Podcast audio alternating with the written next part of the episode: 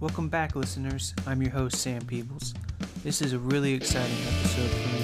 If you guys haven't been able to tell already, one of the things I'm really into and really excited about is trades in Major League Baseball. What better time to talk about possible trades for the Braves than right before the trade deadline? We're going to dig into what happens in a trade and how it's not the same as other sports where there's a lot of things involved where it's not just talent for talent type swap. So let's dig into this thing. It's going to be a lot of fun. I'm really excited to talk about it. Thank you so much for tuning in this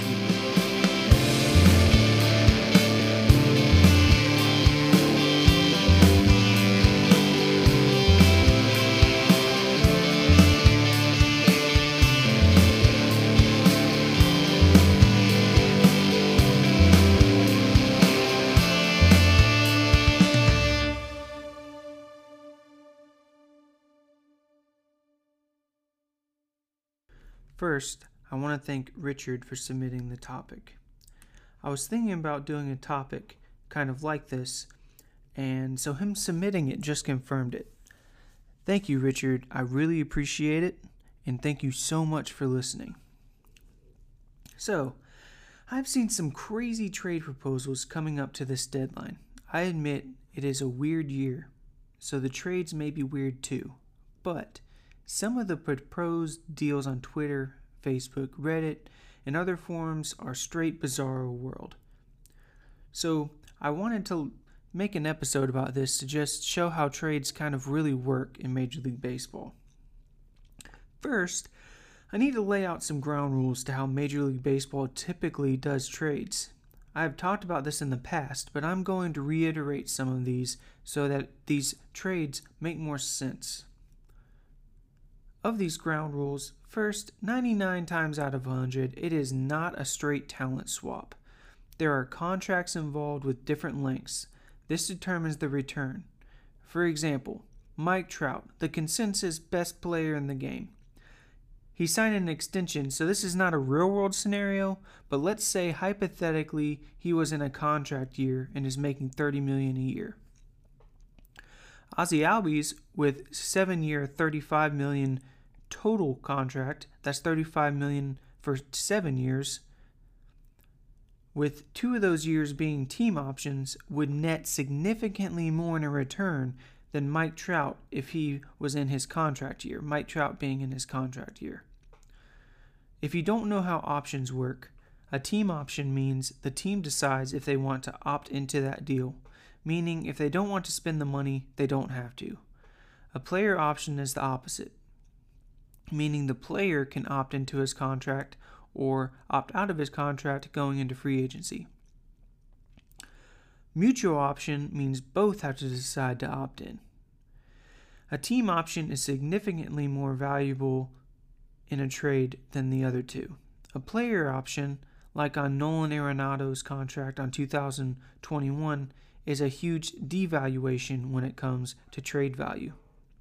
Second ground rule we need, need, need to remember that there are a minimum of two organizations involved. That means that both sides have to like the deal. We can't just unload the players we don't want and expect to get value out of them. I saw a trade offer where we would give up Alex Jackson, Ender Inciarte, Austin Riley, and Kyle Wright for Clevinger and Plesac of the Indians. Sure, of course the Braves would love that. Of course the Braves would take that trade. No way in any scenario would the Indians do that, though. Not to mention, other teams would offer way more value wise, anyways, to get those two players. Third, nine times out of ten, the trade will be between a seller and a buyer. This means a team that knows they won't make the playoffs matching up with a team that think they have a shot, especially at the deadline. The Pirates would be sellers, for example, having one of the worst records in the league, while the Dodgers, having the best record in the league, would be buyers. In our case, the Braves are buyers this year. Typically, sellers want prospects for a future rebuild, and buyers want MLB talent to bolster their current roster. That's not always the case, but 9 times out of 10, that's how it works. Now, there will be other pieces involved, but I'm talking purely the meat of the trade, the main piece that those two teams are going after. Fourth, and this goes along with teams liking the trade, there has to be a reason to make the trade. For example, the Braves will probably not trade for an all star first baseman. They have no need. They may take on a bad contract of a first baseman to entice the other team to trade another player, but it would not be the main piece of the trade. Fifth, teams most of the time require physicals, so this could result in failed trades. But in rare cases, teams will take on injured players as salary relief to get the player they really want. A good example would be a few years ago, the Braves took on Bronson Arroyo, who wasn't even going to pitch that year, just as a salary relief to get the other players that they wanted. This happens sometimes, but it's not always the case. But it's purely for salary relief to the other team so that the Braves would get a team sorry, a player that they would want. So if you see the Braves end up taking a player that obviously isn't going to be a starter or really even contribute, it's most likely because it's salary relief to the other team to get another player that the Braves actually want. Last but not least, sixth, back to trades not being a straight need for need or talent for talent swap. Typically, there is a main piece that a team is going after, but there may be other players involved to offset salary that may not make sense from a pure talent or position standpoint. For example, when the Braves traded Craig Kimbrel to the Padres, they did it so they could get rid of BJ Upton's terrible contract. The Padres really wanted Kimbrel, so they were willing to take on Upton's contract even though they weren't planning on him being a starter for them anytime soon. Now that we have the groundwork set up, let's take a break and then look at some players the Braves could realistically target.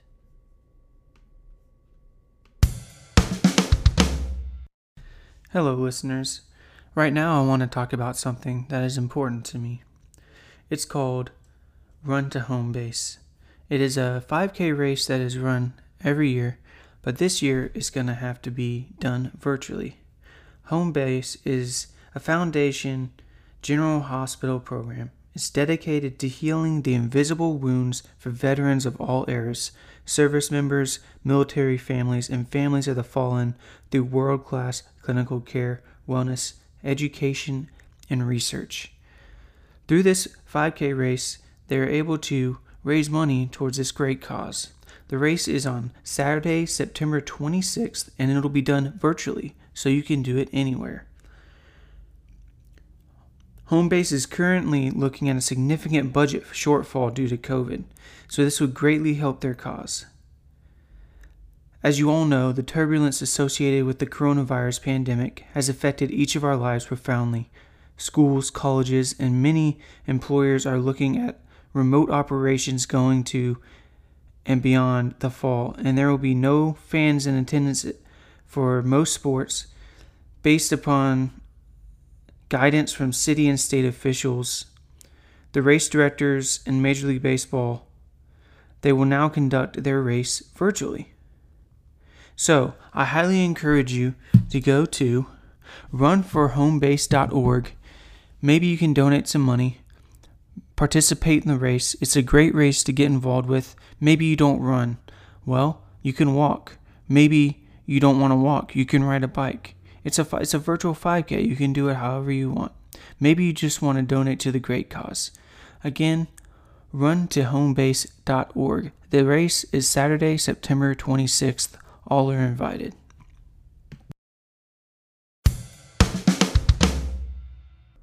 Welcome back. Let's look at some potential suitors for trades with the previous stipulations in place. I wouldn't put it by Alex Anthopoulos, our GM, to pull off a trade no one saw coming. He is a genius with deals and has made some deals that I would have never saw coming based on things like salary manipulation the Dodgers trade with Matt Kemp, for example. But here are some serious options to look at. First, it is pretty evident where the Braves need help. Starting pitching. Sad to say, that is the most important position for a deep playoff run. Second place in line would be third base, but that is not a priority. Braves have been relatively fine on offense compared to the rest of the league. At the time of this recording, they are tied eighth for runs scored in all of Major League Baseball, and all the teams that are around them in seventh and sixth place are only a few runs different. The Braves also have a killer bullpen and are very solid on defense. First, let's look at a nifty package deal. Taijuan Walker of the Mariners is no ace, but he is solid. He has a career 3.95 ERA and a 105 ERA plus, making him, as we said in the past, 5% better than league average.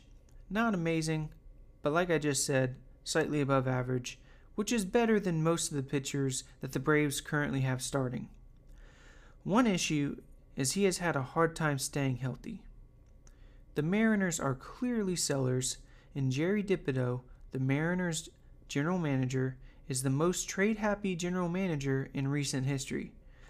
The Mariners currently, currently sit at a .321 winning percentage. Walker is a free agent at the end of the year on a cheap $2 million contract, so he would not cost a premium to acquire. An added bonus is the Mariners also have a nice trade piece that could be enticing to the Braves in Kyle Seager. You got that right. Corey Seager's older brother. The Mariners and Braves may be able to work out a salary relief deal and add lower end prospects to sweeten the deal. Seager is expensive at about 14 million a year, but that is absorbable. But he has quietly been a 33 WAR player in 9 seasons. Basically what I'm getting at is he is worth the money if the Braves want to spend it. He has been excellent so far this year, albeit in a small sample size, of 155 OPS plus, meaning he's batting 55% better than league average. And the final year on his contract is a team option, so the Braves are not on the hook for the, his, the salary of his in the year 2022. The next is another Mariner. Marco Gonzales. Over the last three years, he owns a 3.94 earned run average and a 107 ERA plus. But this year he is killing it with a 0.87 WHIP, walks, hits, innings pitched. Remember I've said in the past, under 1 is elite. And a 128 ERA plus, which is 28% better than league average in the earned run average department. He is also controllable for the foreseeable future.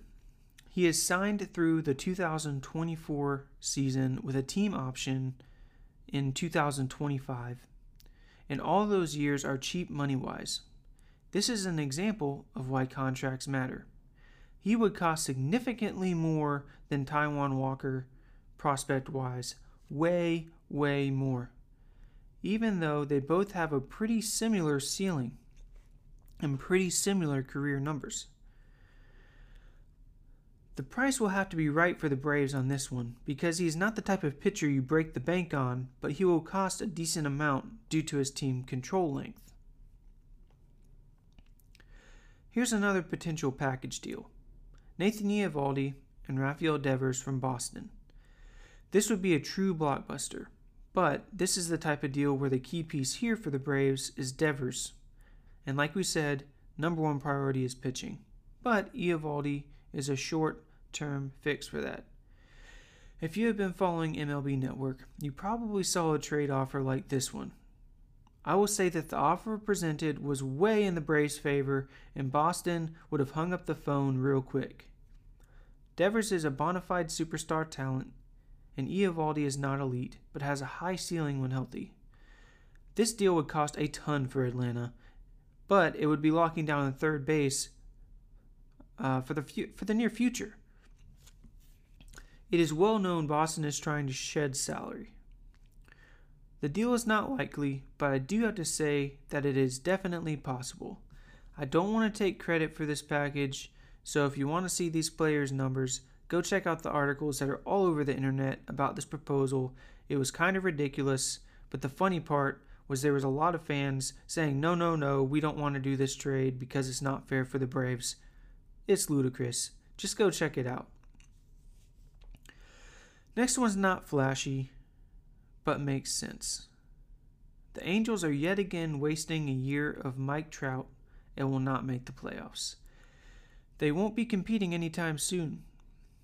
They need pieces for the future. They have some, like Jo Adell, but not enough. They have pitching in Dylan Bundy. The Braves have prospects. The Angels and Braves have lined up a few times in the past as well. Different general managers, but I am sure they have an open communication. Dylan is nothing flashy, but he is having the best year of his life so far with an ERA of 2.48 and an ERA plus of 182. Small sample size again, but still, he's very impressive this year. He does not cost much money because he is ARB eligible, arbitration, next year, meaning the Braves can release him with no dead money if they so choose and he would not cost much in prospect capital.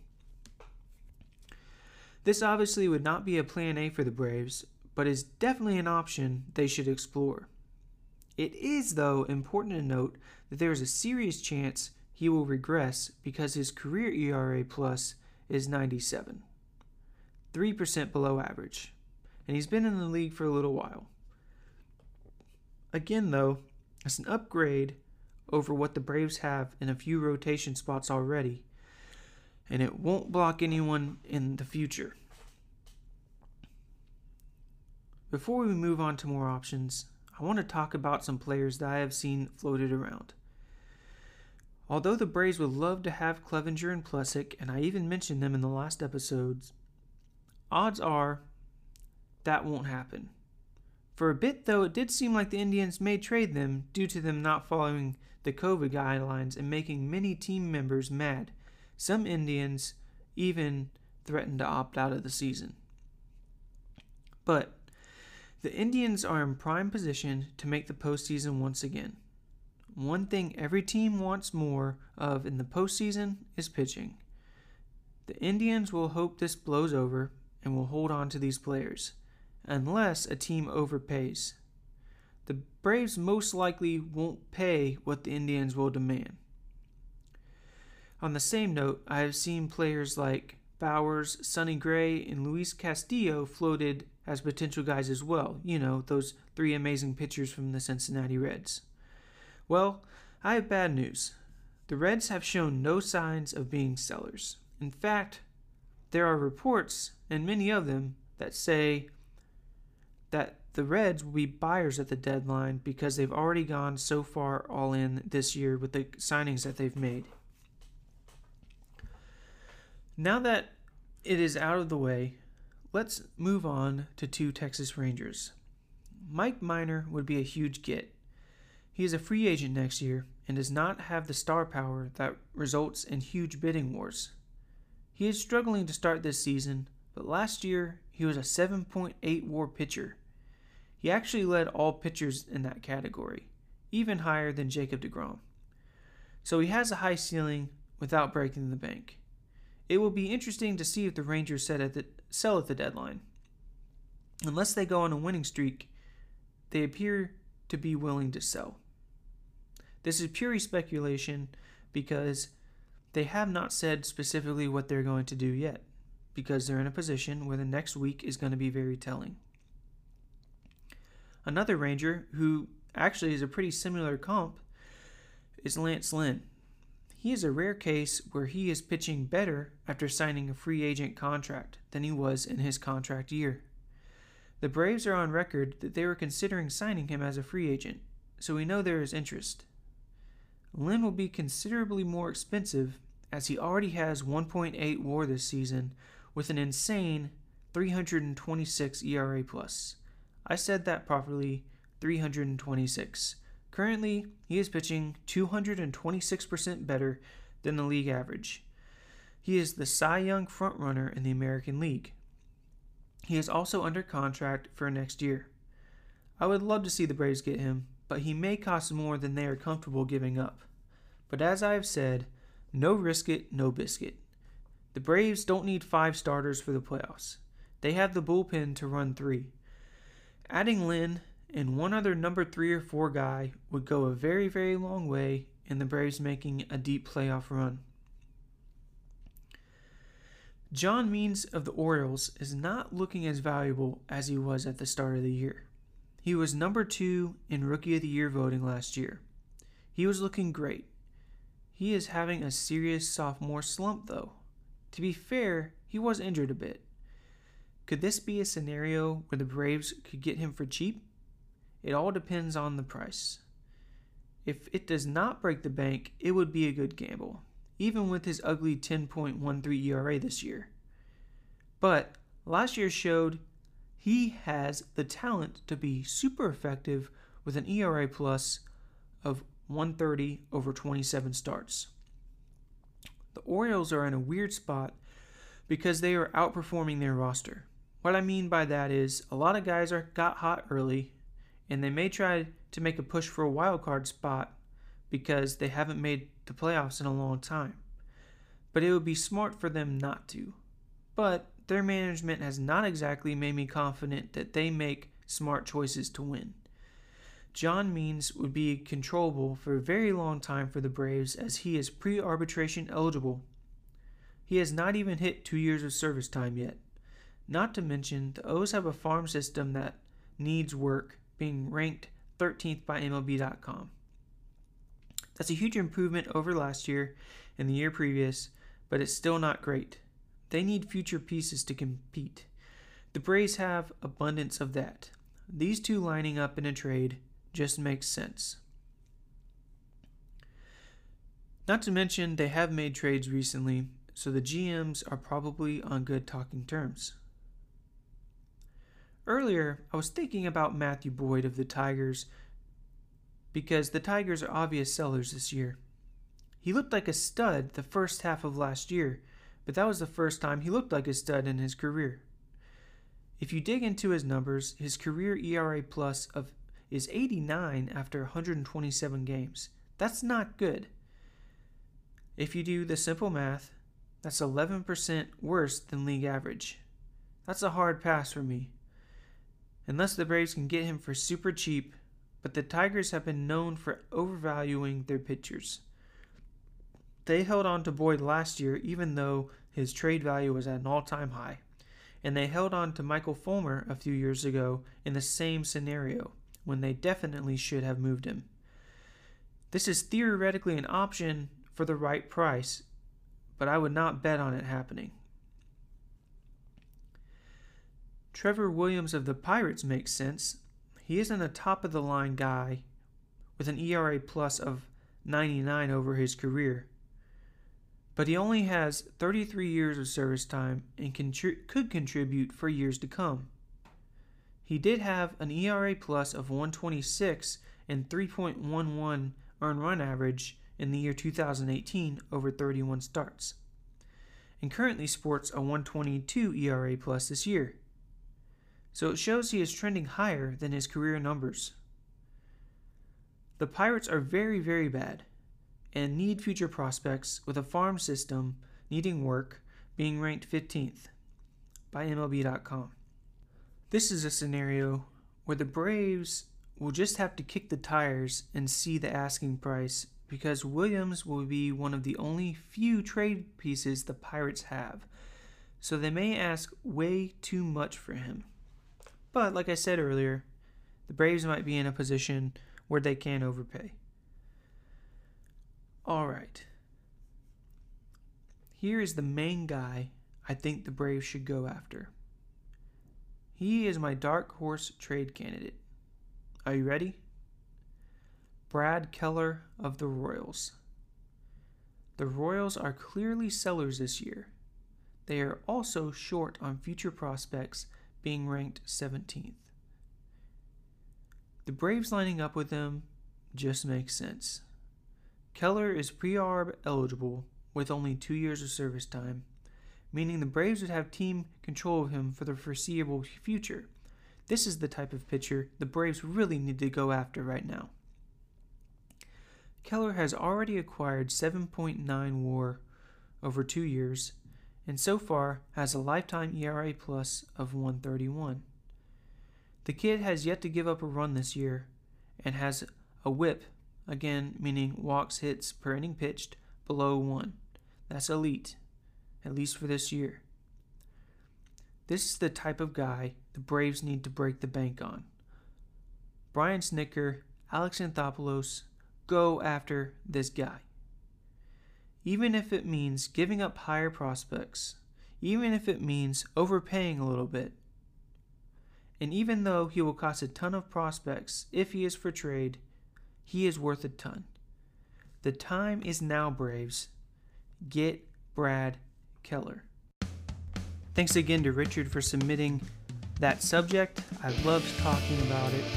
If anyone else wants to submit a subject, you can submit it at the Braves Dugout page on Facebook, Braves Dugout Pod on Twitter, Braves Dugout at gmail.com, or you can visit the website at bravesdugoutpod.wixsite.com slash Braves Dugout Pod. Don't forget to leave a review, and if you would like to support the show, visit the Anchor site and you can do so there. Anchor.fm. Thank you guys so much. Can't wait to see what the Braves do at the trade deadline. As always, go Braves.